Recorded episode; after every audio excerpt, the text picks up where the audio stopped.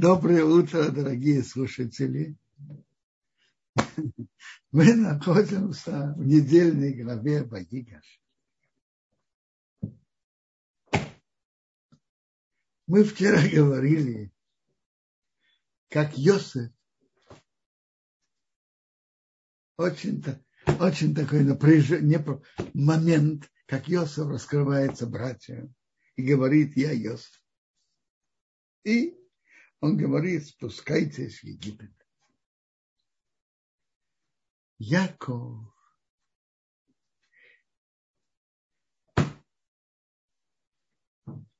при, приносит жертвы, написано «Рекей обив Ицхок», Бога его отца Ицхока. Сфурно и Рада говорят, что Яков надеется, почему именно Ицхок? Бога и Аврома, и Ицхака. Потому что он надеялся, что точно именно Ицхака, что когда Ицхак хотел спуститься в Египет, Бог ему не позволил. Он сказал, не спускайся в Египет. Так может быть, Якову тоже Бог скажет, не спускайся в Египет. Так Яков надеялся. А Бог ему сказал, нет ты да должен спуститься. Иксхок не должен был спускаться. Он же был принесен как жертва. Он не должен был спускаться. А ты можешь и должен спускаться. Не бойся спускаться в Египет, потому что великим народом я тебя сделаю там. Создание еврейского народа должно быть именно в Египте. И именно через египетское угнетение и впоследствии через чудеса исхода будет создан еврейский народ. И он будет подготовлен к дарованию Торы. Ребмейр Симха в своем комментарии Мешер Хохма обращает внимание, что только про Якова мы встречаем, что Бог ему показал соведение ночи. И в нашей главе, и в главе Ваейцы. В, в, в обоих случаях, когда он собирался выйти вне святой земли Израиля. Ночь символизирует галут изгнания. Когда Яков, мы же говорили, что Масея вот Симан Леваним, то, что произошло с отцами, произойдет подобное с детьми. Когда Яков шел к Равану, это в миниатюре был Гаут, первое изгнание Вавилон. Сейчас Яков опять спускается в изгнание в Египет, вне святой земли Израиля. И Бог показывает свою ночью. Ночь символизирует темноту, спуск, изгнание. И это символизирует, что Бог будет с еврейским народом и в темноте ночи, и в Гаут. Как написано в Геморе, они спустились в Вавилон Шхину и моем присутствие Бога спустилось с ним. И Яков своими сыновьями, с дочкой, с внуками спускается в Египет. Тут пересчитывается всего, сколько было, и приводится 70 человек. А когда мы считаем, мы находим только 69. Есть медраж, и Раш его приводит, что Йохевет, дочка Леви, родилась прямо во время прихода в Египет. Когда они вышли, было 69, а с приходом было, стало 70. То есть ну, написано Бейн Хахомот между крепостями. И она дополнила счет. Есть еще мнение, что дополнил счет Яков. Интересно, в Медраше тоже есть такое мнение.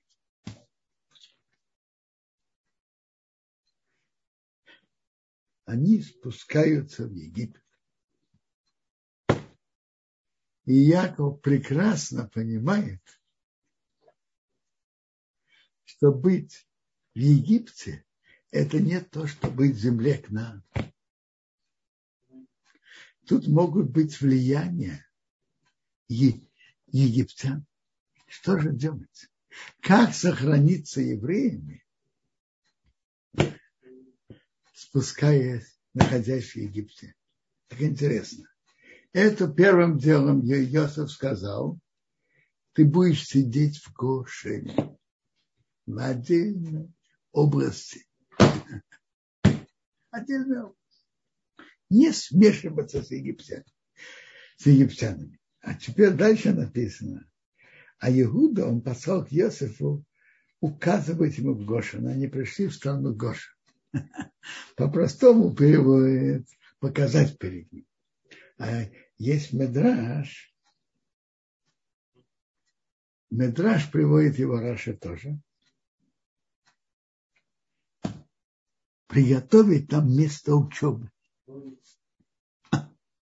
Это одно, это великая сила еврейского народа, когда есть центр, где изучают Тору. Там, где есть центры в стране, где есть центры изучения Торы, которые на хорошем уровне и сильные, это помогает духовному уровню всего еврейского народа. Во все поколения. Это то, что хранит еврейский народ в духовном плане, сохранится. Интересно, что когда еврейский народ э, изгоняют с места на место, это, это из страшных предсказаний изгнания. Не будет, написано, не будет покоя ступне твоих ног. Центры Торы переходят вместе с ним. Это во все поколения. И даже страшные большие ураганы центры Торы переходят.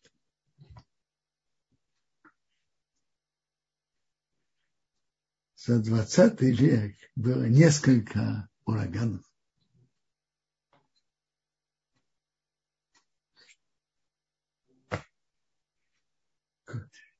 большевистская революция в 17 году.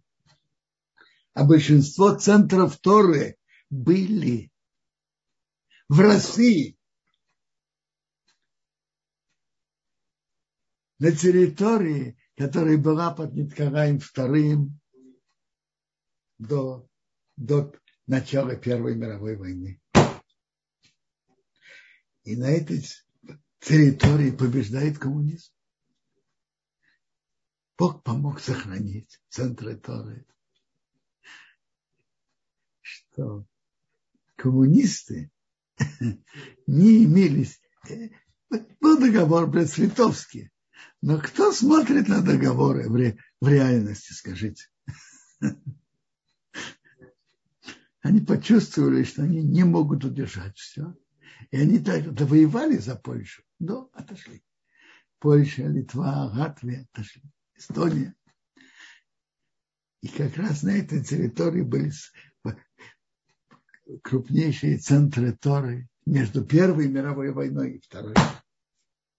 Во время Второй мировой войны, как известно, в Европе была страшная катастрофа, и центры Торы были сожжены. Но некоторые спаслись. Ешива, которая, можно сказать, спаслась практически полностью, это была Ешива от мира. Через Вильнюс, через Японию. Они были по советской властью. и обратились к советским учреждениям о выезде с просьбой ехать на острова Кюрасау возле Южной Америки.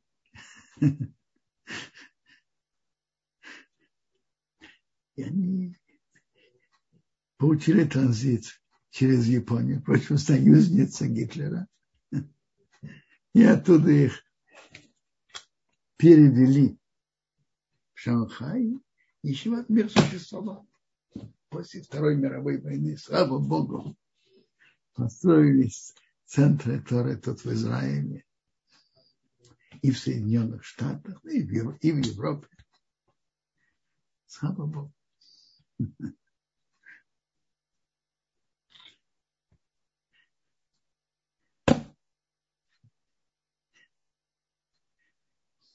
Так это, так это один из факторов, чтобы еврейский народ оставался в духовном плане. Второе, сейчас мы почитаем дальше. Йосеф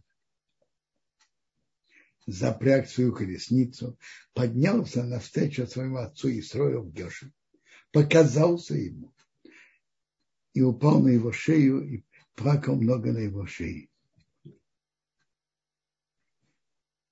Тут написано, Йосеф показался папе. Что это значит? Они встретились. Йосеф показался папе, а папа видел Йосеф. Папа показался Йосеф. Известно, когда встречаются два друга, которые долгое время не встречались, у них большие чувства к встрече, можно обратить внимание. Есть, кто думает о своих чувствах, а есть, кто думает о чувствах друга. То можно обратить на это внимание. Можно это увидеть. Йосеф концентрировал внимание, что папа его увидел. Можно себе представить, какие чувства были у Йосифа, который не видел папу 22 года. Ну, и папа, и тоже такие вещи. Но он думал, показался папе, чтобы папа его видел и имел удовольствие его видеть, его видеть от этой встречи. Концентрировал внимание, чтобы папа имел удовольствие от того, что он его видит.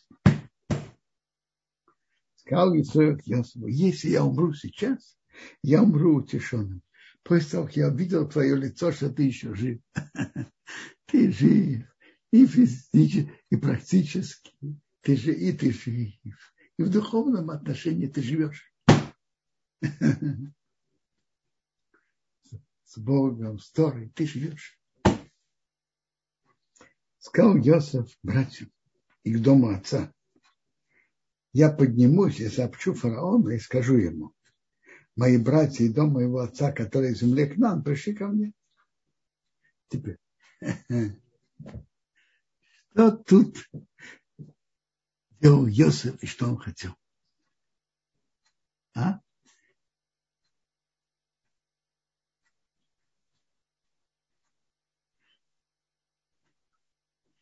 Естественно, могла бы быть, было желание со стороны египтян, если Йосиф такой талантливый, такой особый, и он спас Египет от голода, а если его использовать таланты его братьев, тогда это много поможет Египту. А что старался Иосиф и братья? деликатным путем, но быть подальше от дворца фараона, подальше. Йосиф уже у него нет выхода, он уже, как говорят, попался. И он должен там быть для, для благополучия брат, братьев и отца, ответственность и за жизнь многих людей в Египте, за благополучие братьев и отца. А братья всеми путями, но и очень деликатно быть подальше от дворца, остаться в Гошине. Сейчас мы увидим, что они сделали. Сказал своим братьям из дома отца, я взойду и сообщу фараону, и скажу ему, братья дома его отца из земли к нам пришли ко мне. А люди, пастухи, они умеют, э, люди, которые занимаются скотоводством. И свой скот, мелкий и крупный, все, что, им, все, что у них при, привели, привели с собой, взяли с собой. И будет, если фараон позовет вас, он скажет, а что вы делаете? Говорите, мы люди скота, с юных до сих пор. И мы наши отцы, и наши отцы. Для чего это? Мы ничего другого не знаем. Мы знаем скотоводство. Для того, чтобы вы проживали в земле Гошин, подальше от дворца. Потому что противно перед Египтом всех, кто пасут скот. Почему это противно? Потому что скот у египтян был идолом. И они, может быть, немножко разводили, но разводили для молока, для шерсти. Но резать и есть мясо для них было противно, потому что это идол. Так намеренно они сказали, мы занимаемся скотоводством, чтобы их послали в землю Гошин подальше от дворца фараона. Приводит, пришел Йосиф и сообщил фараону, сказал, отец и братья с, кот, с котом пришли, при, все, что у них пришли из земли к нам, и они в земле Гошин. И часть братьев, из части братьев он взял пять человек, представил перед фараоном. Раши говорит, каких он представил. Намеренно выбрал пять более слабых, чтобы они ему не понравились. И они сказали фараону, мы пришли пережить тут временно. Потому что тяжелый голод, земли к нам. А теперь наша просьба, чтобы мы проживали в земле Гоша. Сказал фараон к Йосифу. Отец и братья пришли к тебе. Земля Египта перед тобой в лучшем месте посели. Пусть будет земля Гошин. А если ты знаешь, что есть удачные люди скотоводстве, сделай их начальниками скота, которые у меня. У них было немножко скота для молока, для шерсти, ноги, чтобы резать. Это было для них против. Скажите, а почему таки Йосиф сказал, чтобы они просил, сказал папе, чтобы они спустились в Египет. А? Почему Йосиф не мог посылать им зерно в землю к нам? Ответ очень простой. Посылать туда. Расстояния были далекие. Точной информации и доказательств трудно было привести. Знаете, что скажут окружающие? Йосеф спекулирует зерном Египта, продает за границей, чтобы положить, как говорят сейчас, чтобы положить в швейцарские банки. А вот доказывать ничего не докажешь. А вот когда отец и братья здесь, он посылает им зерно, это понятно. И нет подозрений. Привел Йосиф Якова, своего отца, поставил перед фараоном. Я, Яков благословил фараона. Сказал фараон Якову, сколько дней, сколько годы твоей жизни? Сказал Яков фараону, годы моей жизни 130. Малые плохие были мы годы моей жизни. И не настигли годы моих отцов в дни их проживания. Есть Мидраш. Претензия на Якова. Бог тебе, Бог говорит, я тебе вернул Дину. Сейчас вернул Йосифа. Я спас тебя от Исава. А ты жалуешься на жизнь? И поэтому, говорит Медраш, по количеству слов,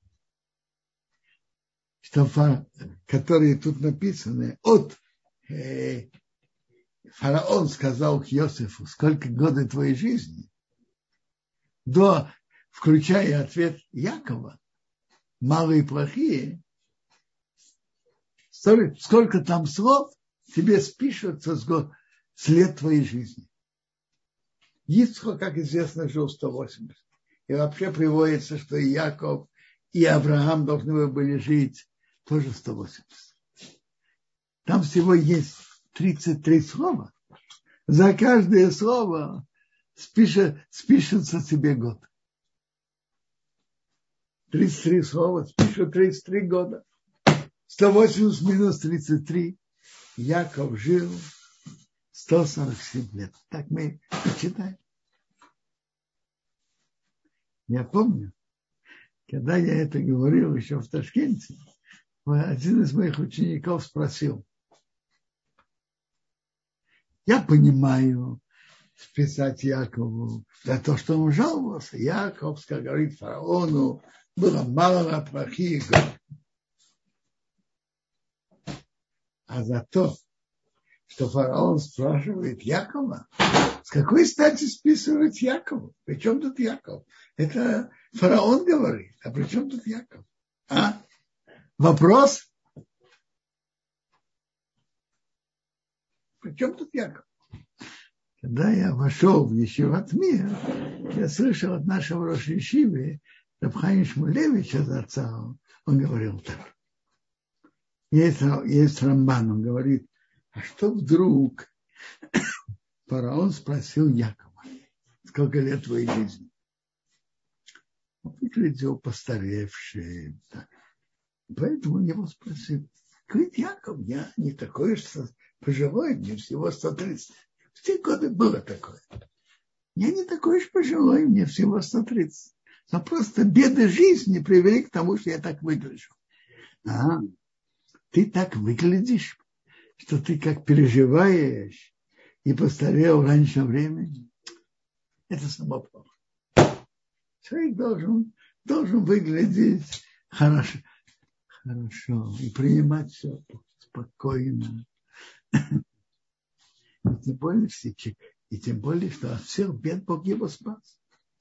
От Зины, от Равана, Зину вернул, от Равана, от Исава. Ты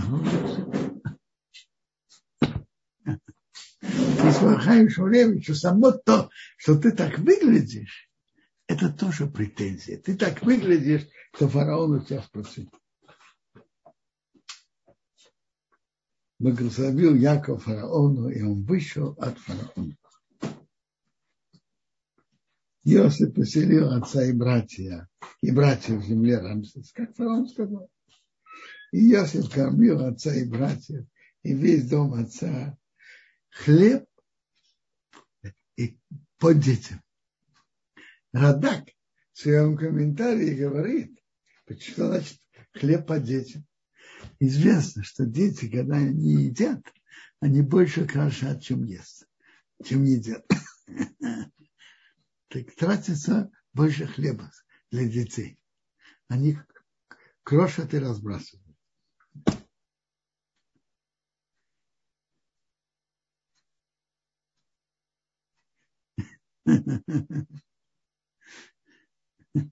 Елена спрашивает, вопрос очень верный.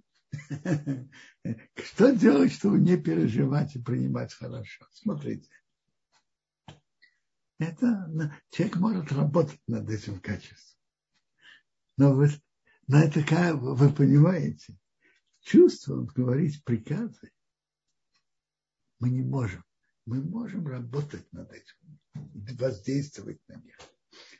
Приказывать мы можем органам действия, рукам, ногам на, на чувства, мы можем с ними работать и воздействовать.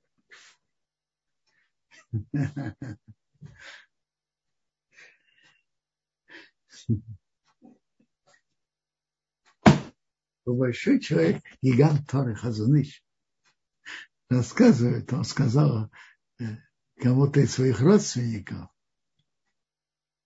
то, что Бог приводит на человека, это от Бога. А как человек это принимает, это его выбор. Это выбор человека.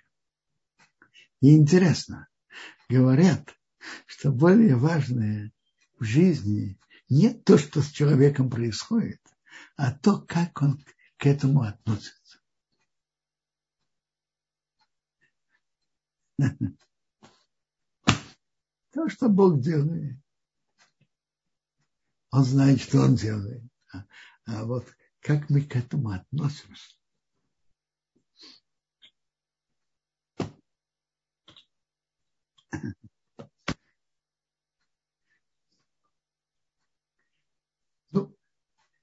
продолжение нашей главы, что голод, нет, нет хлеба во всей стране.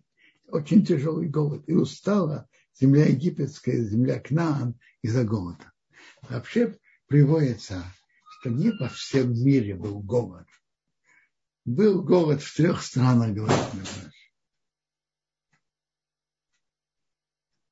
Финикия, Палестина и еще третья страна, кажется, Арабия. Три страны. В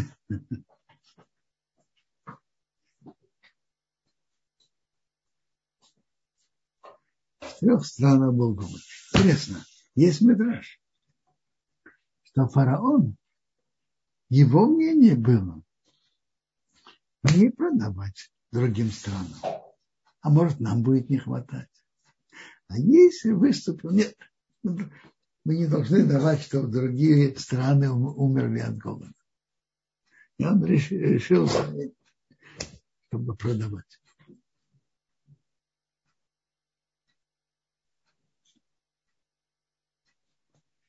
Собрал Йосиф все, кола кесов. Вообще-то кесов – это серебро. Но кесов на иврите это также и деньги. Знаете почему? Очень просто. Когда-то деньги это были монеты. Монеты были из трех металлов. Из золота, из серебра из меди. Но чаще всего это были, было из серебра. Поэтому серебро и деньги это как бы слова анонимы на, на иврите. Так и Иосиф собрал все кесов, серебро, деньги, которые было в земле Митсра, египетском земле Кнан, Башебер в покупке Ашаим Шебрим, что они покупают. И Иосиф привел деньги в дом фараона. Кесов вел себя очень благородно и честно с фараоном.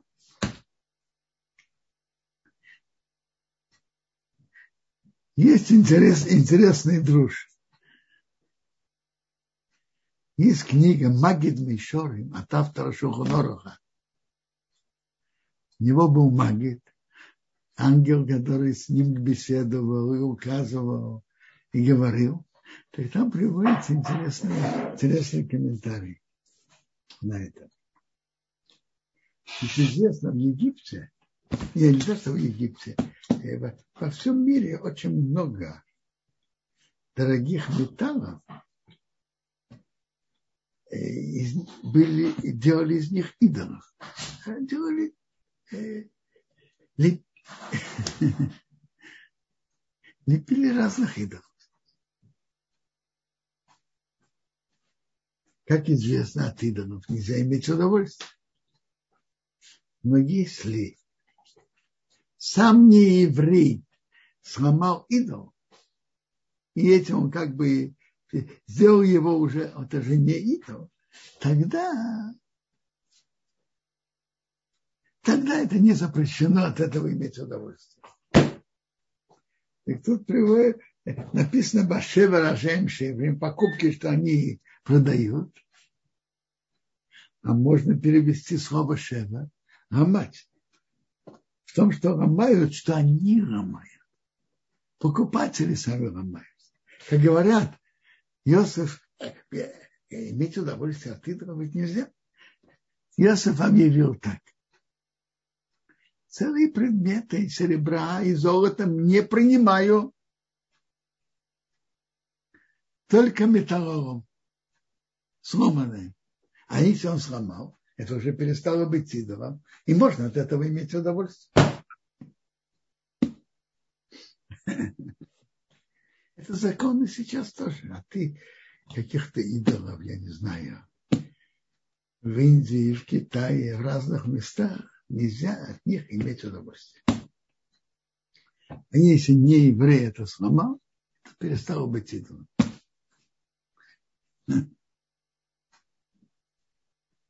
Кончилось, кончилось, кончилось серебро из земли египетской земли к нам. Весь Египет пришел к Иосифу и говорит, дай нам хлеб, почему что мы умерли? Нету денег. Он говорит, знаете что, давайте ваш скот, я дам вам ваш скот, если нет денег. Привели скот, принесли скот.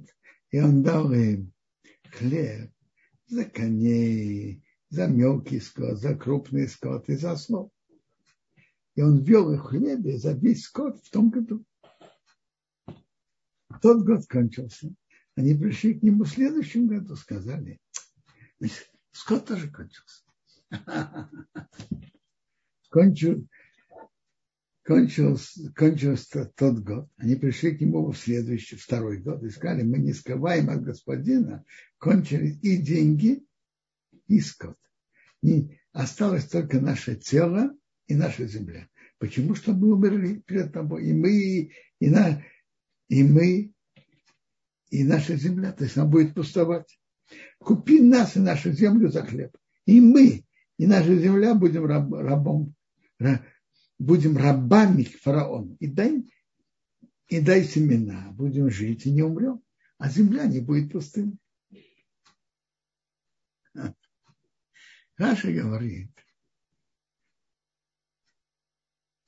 что речь идет про третий год. Первые два они продали, а один год продали, отдали свои деньги, свое серебро, другой год отдали скот. А был в третий год. Вопрос, в третьем году, в третьем году написано, что должно было быть семь лет голода. Есть медраж. Есть медраж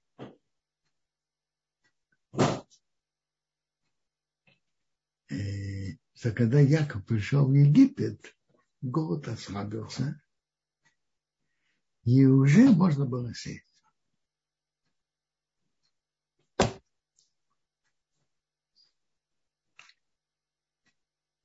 Так Йосиф купил всю землю египетскую фараону, потому что они продали свое поле. У него был сильный голод, и земля стала фараоном. Теперь так прода, купить он купил. Но когда каждый остается на, своей, на своем месте, то психологически он ощущает, что он хозяин этого места. Тут я жил, тут мой папа, мой дедушка, прадедушка. Поэтому Йосиф сделал важное действие, чтобы человек не чувствовал, что это его. Он перевел, он перевел жителей.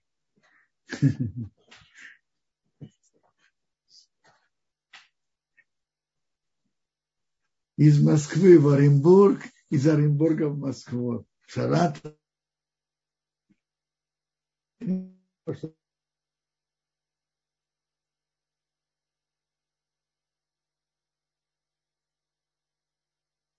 Паек и дал им, им паек, который фараон им дал. И поэтому они не продали свой, не были вынуждены продать свою землю. Никто не продает свою землю, когда он не вынужден. Но, но когда нет хлеба, умираешь с голода, продаешь.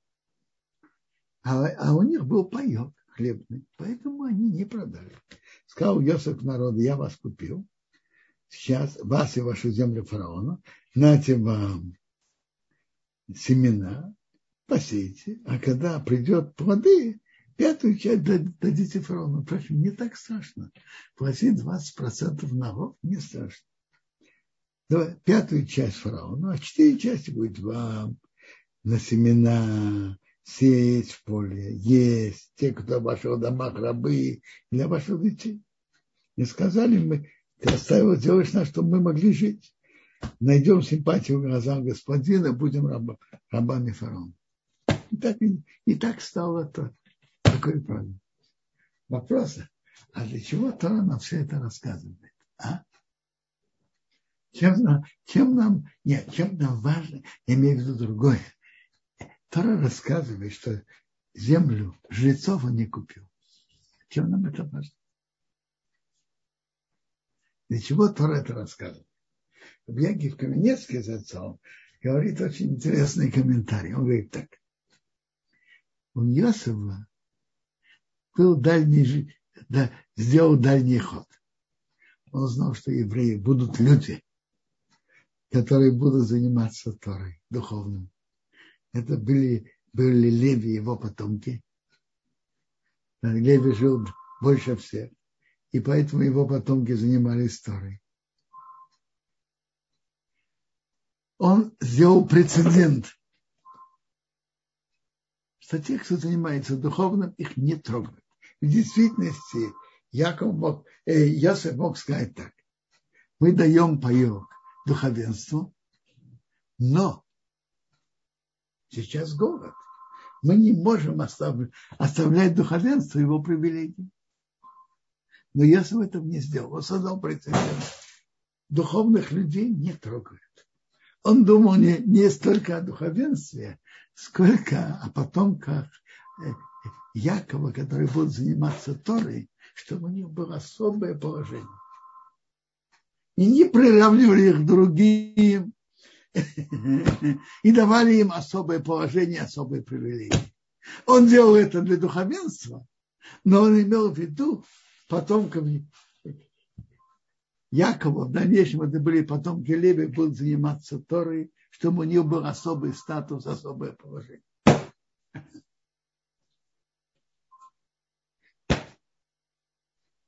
Еврейский народ проживал в земле египетской, в земле Гоша, укрепились там и очень расплодились. Этим кончается наша глава.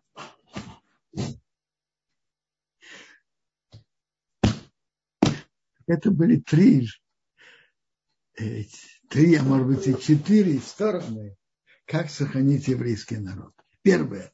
Они поселились изначально в земле Гоши. Потом приводится, что они разошлись по, по всему Египту. Изначально были в земле Гоши, на отдельной, на отдельной территории. Раз. Во-вторых, постара, основали центр изучения Торы. Послал Иуда, что это сделал. Это для сохранения духовной жизни народа. Третье. Постарались всеми путями быть подальше от дворца и в отдельном месте. Подальше от дворца. Видно, в голове четко, как они это старались сделать. И четвертое, прецедент, который сделал Йосеф, оставил привилегии за жрецами, за духовенством. Люди занимаются, он думал не столько, не столько о духовенстве, он думал, оставили их, их привилегии даже во время голода. Он думал, что все потомки Якова будут заниматься Торой, чтобы египтяне тоже поняли, что у них особый статус, особое положение и не трогать. Так еврейский народ сохранился в Египте. Я видел вопрос на экране, что я сказал комментарий из книги Магид Мишорим от Магид Мишорим, ангела, который говорил с автором Шухонорохом, Шухонорох Рабьесев Каро, чтобы они приносили только металлолом из серебра и золота. Что, что если это от идолов, что они сами их ломали. Был вопрос на экране. А что, еврей не может ломать идолы? Конечно, еврей может ломать идолы. Но есть закон. И не еврей может аннулировать идол тем, что он ломает, это перестает быть идолом. А если это, эти, этот идол стал имуществом еврея, и тем еврей не может это аннулировать, даже если он его сломает. Только не еврей может его аннулировать. Э, но только еврей, не еврей может аннулировать идол его. Идол еврея, не еврей тоже не может аннулировать. Что, дай Бог, никому это не было актуально, не принимать идолы. Потому что если это стало имуществом еврея, он не, невозможно его аннулировать. Аннулировать, сломать. отрубить ухо, отру, э, отрубить нос. Аннулировать.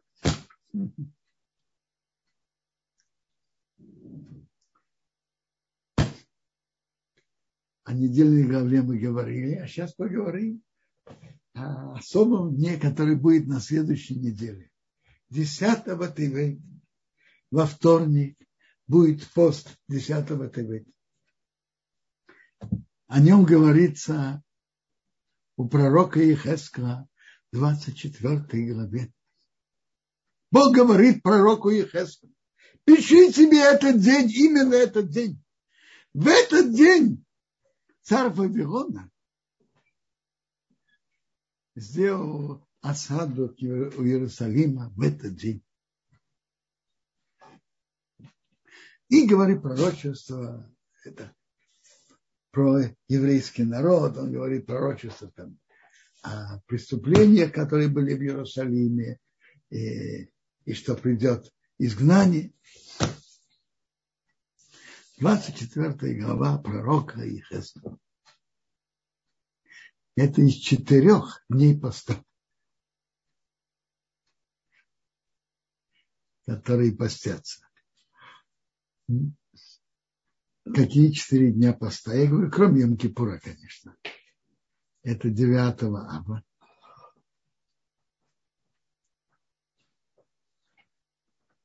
Семнадцатого Тамуза, третьего Тишре и десятого Тимет.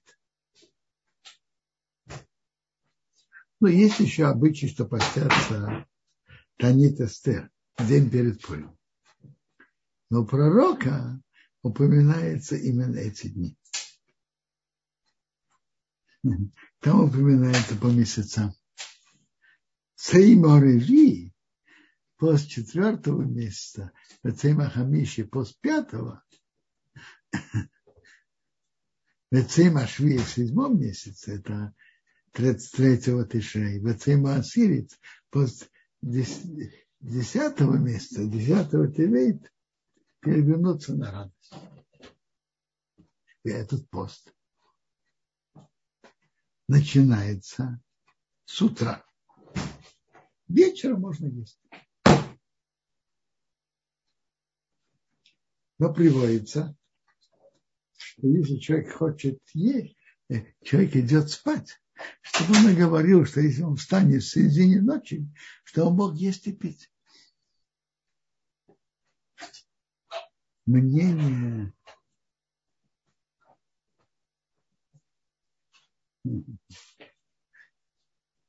мнение Рамо, за которым мы, ашкнадские евреи, идем, мнение Рамо, что пить, пить воду человек может, даже если он не говорил заранее. Но лучше и Парамот тоже оговорить заранее, что он собирается пить.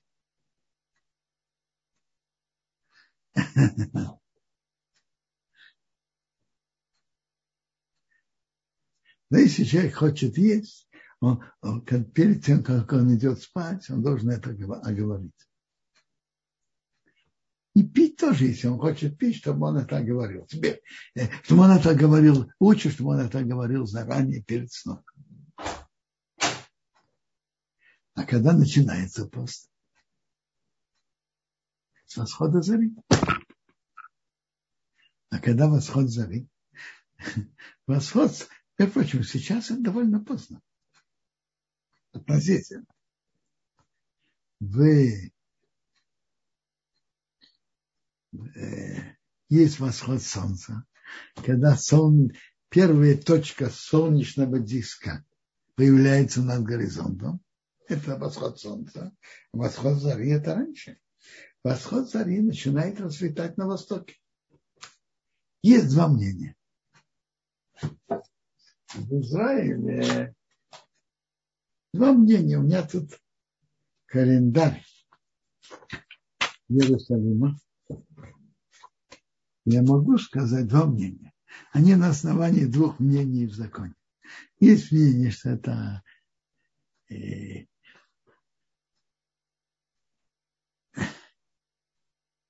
в дни весеннего равноденствия в Израиле это 72 минуты перед восходом солнца.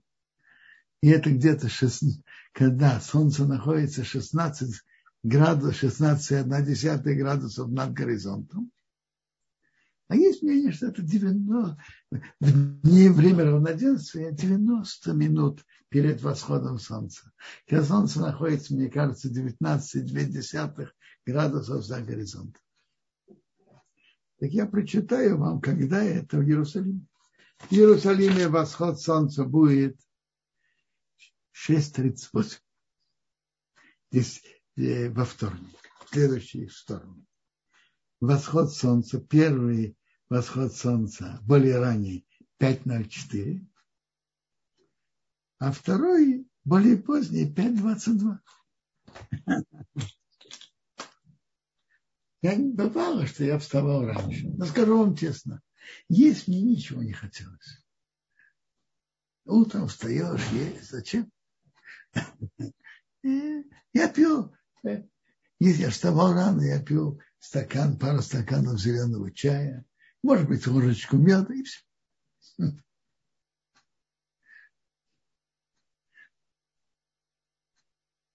Так пост начинается с восхода зари по одному мнению, в Иерусалиме 5.22, а по другому 5.04. В других точках земного шара расчеты совсем другие.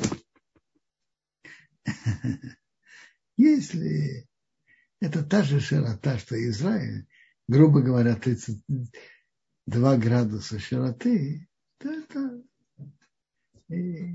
время между восходом солнца, восходом зари и восходом солнца приблизительно то же самое.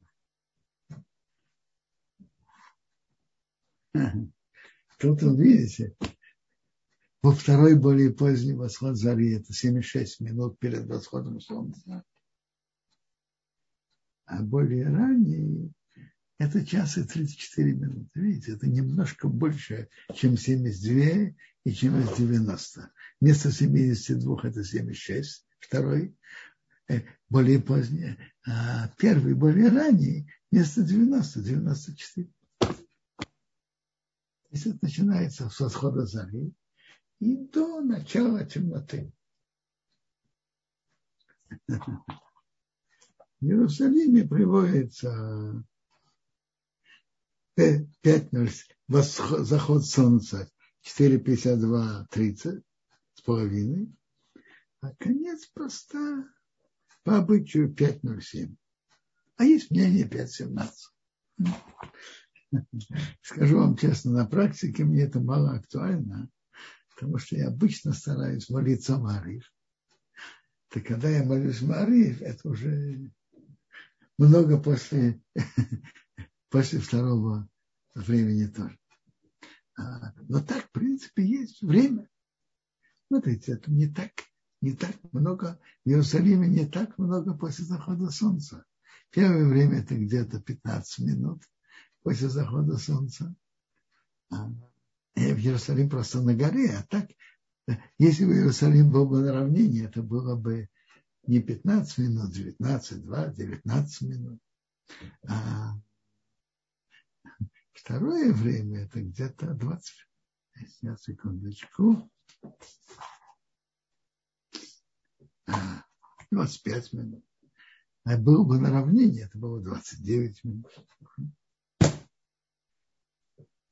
Но самое главное, пишет Рамбам, что поститься посты, что мы вспомнили, из-за чего было разрушение храма, и что нам надо исправить. Это основное.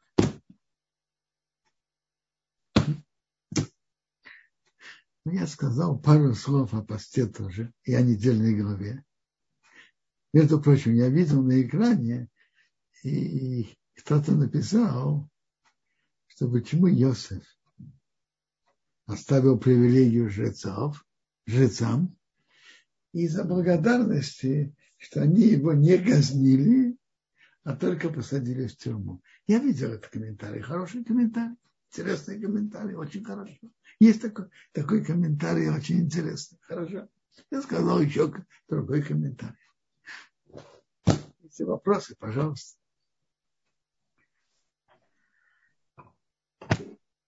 Спасибо большое, Кударан, за урок. Есть, э, да, по поводу идолов отвечали уже, аннулирование идолов. А, То есть аннулировать может и еврей, но это ничем не поможет. Идол не станет аннулированным. Только если это не аннулирует не еврей. И идол принадлежит не еврею, его аннулировать. А если это стало имуществом еврея, такой идол не аннулируется.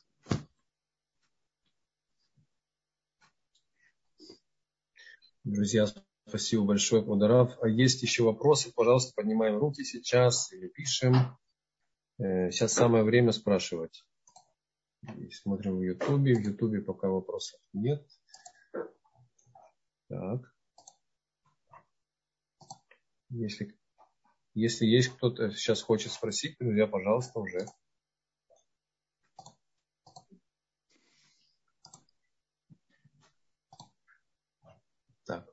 Пока нет вопросов. Это замечательно. Есть благодарность за урок. Хорошо. Послушайте, так есть Хафтела, отрывок из пророков, которые будут читать. Отрывок из пророков выбирается обычно связанный с недельной главой. Или со временем, в котором мы находимся. Например, прошлую неделю, прошлую субботу читали про Хануку, потому что это была Ханука. Когда Рушходыш, говорят про Рушходыш. Обычно, а если нет чего-то особенного, то говорят о недельной главе. Так пророчество, то, что читают из пророков, это пророчество из Ихескала.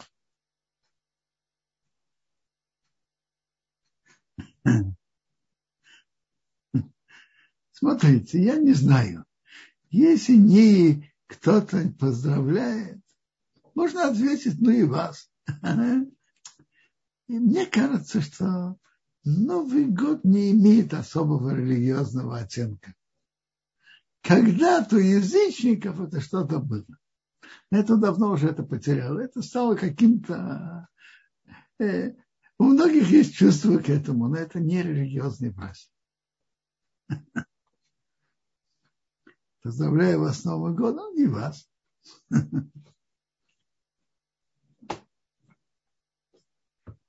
Так напи... я читаю автору. Было слово Бога ко мне, говорят, а ты сын человеческий, возьми пауку, напиши Иуда, и сыновья Израиля его товарищи, и возьми одно дерево, и напиши на него Йосиф, дерево Ефраим, и весь дом Израиля его друзья. Приблизи их один к одному, приблизи их один к другому, и они станут едиными в твоей руке. Они э, соединятся. А если тебе скажут, Люди твоего народа говорят, сообщи, расскажи нам, что это. Говори им так. Бог, Бог говорит так, я беру дерево Иосифа, которое Ефраим, его колено, и присоединю к нему дерево Иуда, и сделаем одним деревом, будут одним в моих руках. И эти пауки, которые ты напишешь, чтобы это было перед их глазами. И говорим так. Так говорит Бог я беру сыновей Израиля из народов, которые пошли туда, соберу их вокруг, приведу их на землю, я их сделаю одним народом на горах Израиля. И один царь будет для них царем. И не будут больше двумя народами. И не разделятся на два царства больше. И мой раб Давид будет царем над ними. Один пастух будет для всех.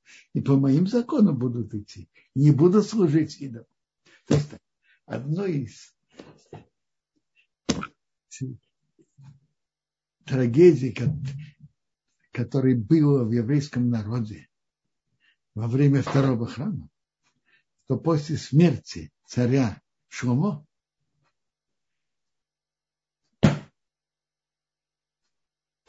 страна разделилась на два царства. Царство Иуды, к которому присоединился Беньямин, и царство, который первый царь был Еровом, Бенувот, из колена из Иосифа, из колена Ефраим, и там было десять колен. И между ними были войны, и была вражда. Это было большой трагедией. И колено, и десять колен, и по руководству Яровома отделились, не перестали приходить в храм, отдалились, стали служить идолам. Это разделение в еврейском народе было большой трагедией. Пророк Ехеско говорит от имени Бога, что в будущем еврейский народ будет одним народом и не разделится на два народа. Какое это имеет отношение к нашей главе? К нашей главе было разделение, разъединение между Йосифом и братьями. Было разъединение. Нашей главе Йосиф открывается братьям, и они соединяются возможно, эта форма разделения тоже имела связь с тем, что было между Йосифом и братьями. И то есть будет царство. В нашей главе тоже Йосиф, Иуда подходит к Йосифу, и он спорит. Есть Иуда, есть Йосиф. Так потом оставя, Тогда был Иуда и Беньямин, и был Йосиф с остальными коленами. Тоже интересно, почему именно Иуда и только Беньямин к нему присоединился. По-видимому, это связано с нашей главой. В нашей главе приводится, как Иуда самоотверженно боролся за Беньямин. И впоследствии, когда другие колена отделились от царства Давида, который был из колена Иуды, Беньямин а, остался с коленом Иуда. И пророк Ехесков говорит, что в будущем еврейский народ будет единый, не будет делиться на два царства. Не будет разделения в еврейском народе, все будут вместе. И это великое дело. В каждом поколении, в нашем тоже, есть такая группа, такая группа. Каждый идет своим путем, все нормально и хорошо. Не должно быть друг, не должно быть вражды, не должно быть антагонизма, и должно быть взаимное уважение от разных групп. То Бог помог, чтобы так было. Ну, если есть вопросы, пожалуйста.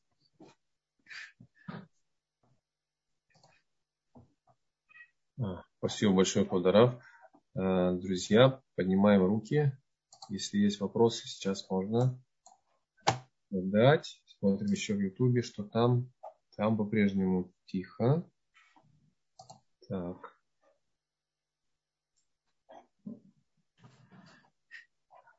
А, есть такой вопрос, если можно. Есть э, какая функция, э,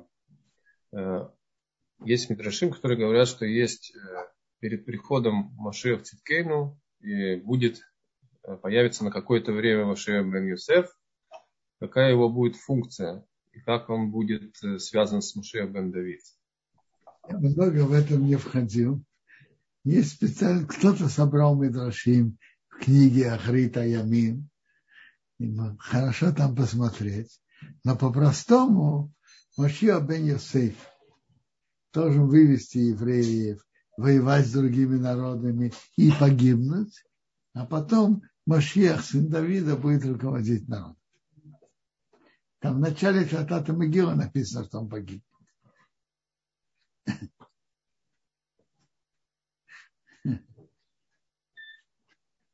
То есть, то есть его, его роль, она в основном связана с евреями, которые в изгнании. То есть собрать их и так далее. Я не знаю, собрать. Рам уже пишет, что это Машия бен Давид соберет. Но его воевать с другими народами, и он погибнет в этом. Значит, Мушех, сын Давид. То есть линия Юсефа, мы видим, что она начинает Рахель через Юсефа и даже через Машея бен Юсеф, связана все-таки с, худ, ну, с не землей Израиля больше. Знание.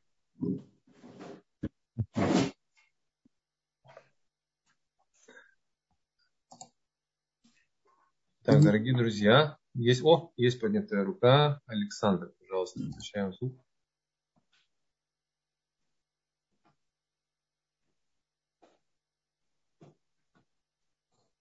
Александр, вы подняли руку, мы вам включили звук.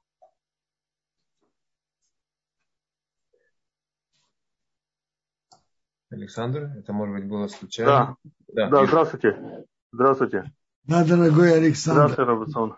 У меня, у меня такой вопрос. Вот меня жена спросила, я частично знаю про это, э, что Дина и есть связь между Диной и дочь Патифара, на которой женился Юсеф и есть Мидраши, и, и, и вообще, куда делась Дин, Дина потом, после того, как его Хамор изнасиловал, дочка Дины, вернее. Послушайте, есть такое мнение. И дочка Дины есть связь. Есть такое мнение в Мидраше, что Аснас, она была дочкой Дины. И она только вас попала в дом Патифера, не была дочкой Патифера. Есть такое мнение. А как она туда попала? Почему ее отправили из дома? Я честно не... А известно, а как она туда попала? Нет, я это не видел. Ага. Надо искать Медрашим, как это было. Есть мнение, что это была сама она Спасибо. дочкой, дочкой Петифера. Есть, смотрите, есть мнение, что это была дочка Дины. И она стала жен, женой Йосефа. Есть, есть такое мнение. Есть такое мнение в Медраше. А есть мнение в Медраше, тоже интересное, что она была дочкой Патифара. И когда обвинили Иосифа в том, что он шел соблазнять э, жену Патифера, Оснас, Оснас была маленькой, и она рас, тихо рассказала папе, что она видела, какие были факты. Есть такой медраж тоже.